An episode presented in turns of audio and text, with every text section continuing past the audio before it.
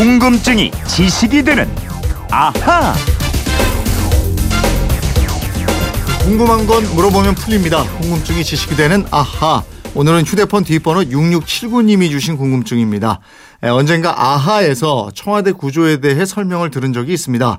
청와대 구조를 미국 백악관 웨스트윙처럼 바꿔야 한다는 얘기가 요즘 자주 들리는데 웨스트윙이 뭔가요? 백악관 구조에 대해서도 알려주세요. 이러셨어요.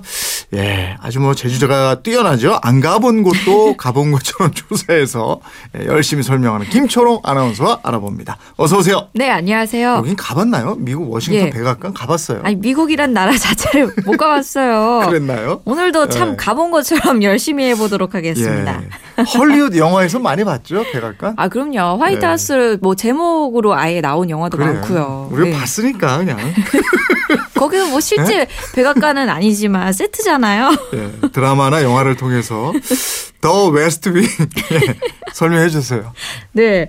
아니, 그 왜 미국 드라마 미드에서도 인기가 많아서 네. 워낙에 또 많이 부- 보신 분들이 있으실 텐데요.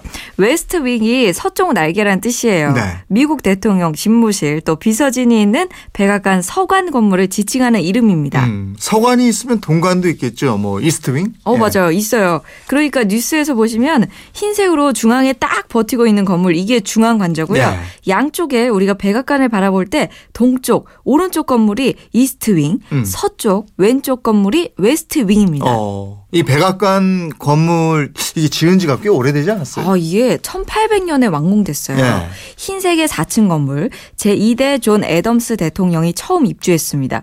그런데 그 1814년 영국과 전쟁하는 과정에서 영국군이 불을 질러서 이게 잿더미가 됐어요. 아. 그래서 다시 지은 거고요. 네. 이때 백악관의 모든 벽을 하얗게 칠했어요. 음. 약 90년 후인 1902년 시어도 루즈벨트 대통령 시절에 White House 백악관이라는 이름으로 불렸습니다. 음, 그러면 이 West Wing은 처음부터 지은 건물입니까? 아니에요. 처음에는 지금의 중앙관저 본관만 있었습니다. 네. 그때는 대통령실 직원들이 중앙관저 4층에서 일을 했어요.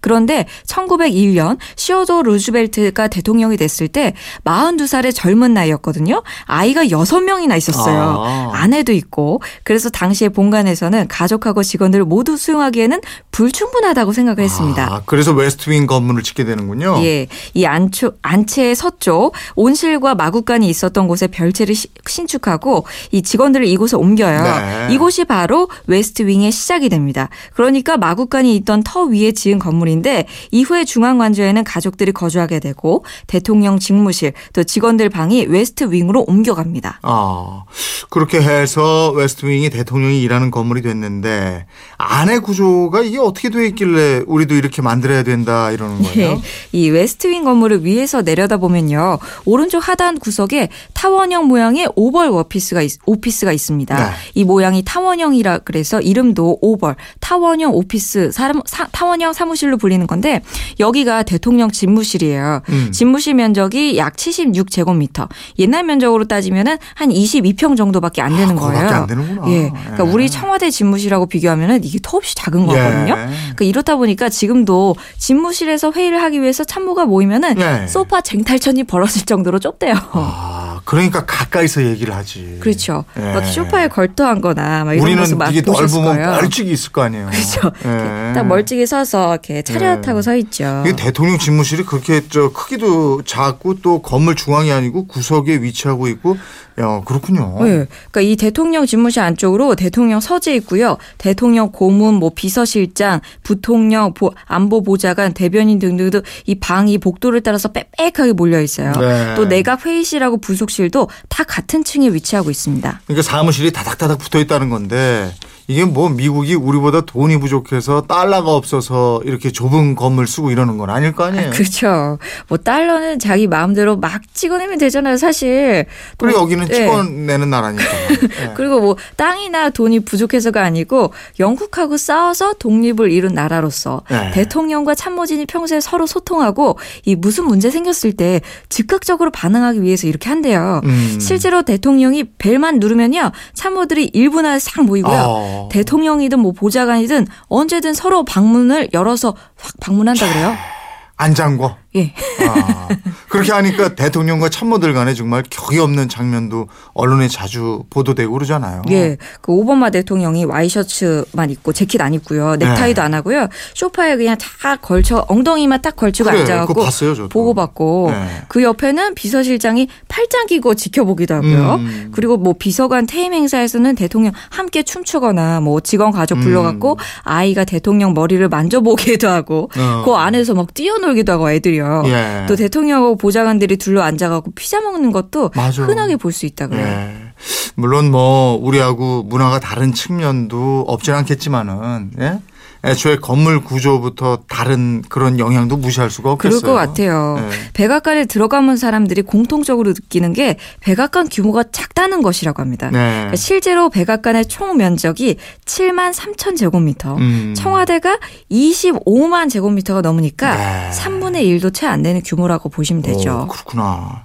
이 웨스트윙 드라마 보니까 대통령이 말단 직원들 방에 그냥 쑥쑥 들리고 예. 복도에서 농담 주고받고 이런 장면이 나오던데 실제로 이렇다면서요. 예, 그렇습니다.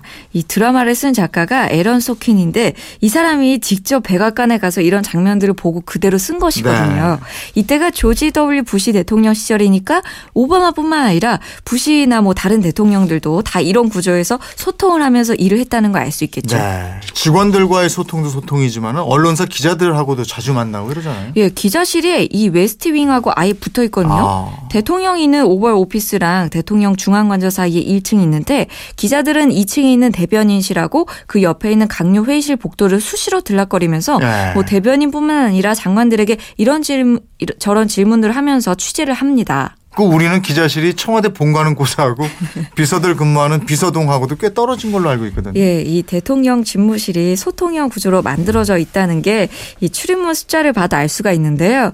집무실은 외부로 통하는 문이 4개나 됩니다. 동서남북 방향으로 비서실, 서재, 복도, Rose Garden으로 나가는 문들인데요. 예.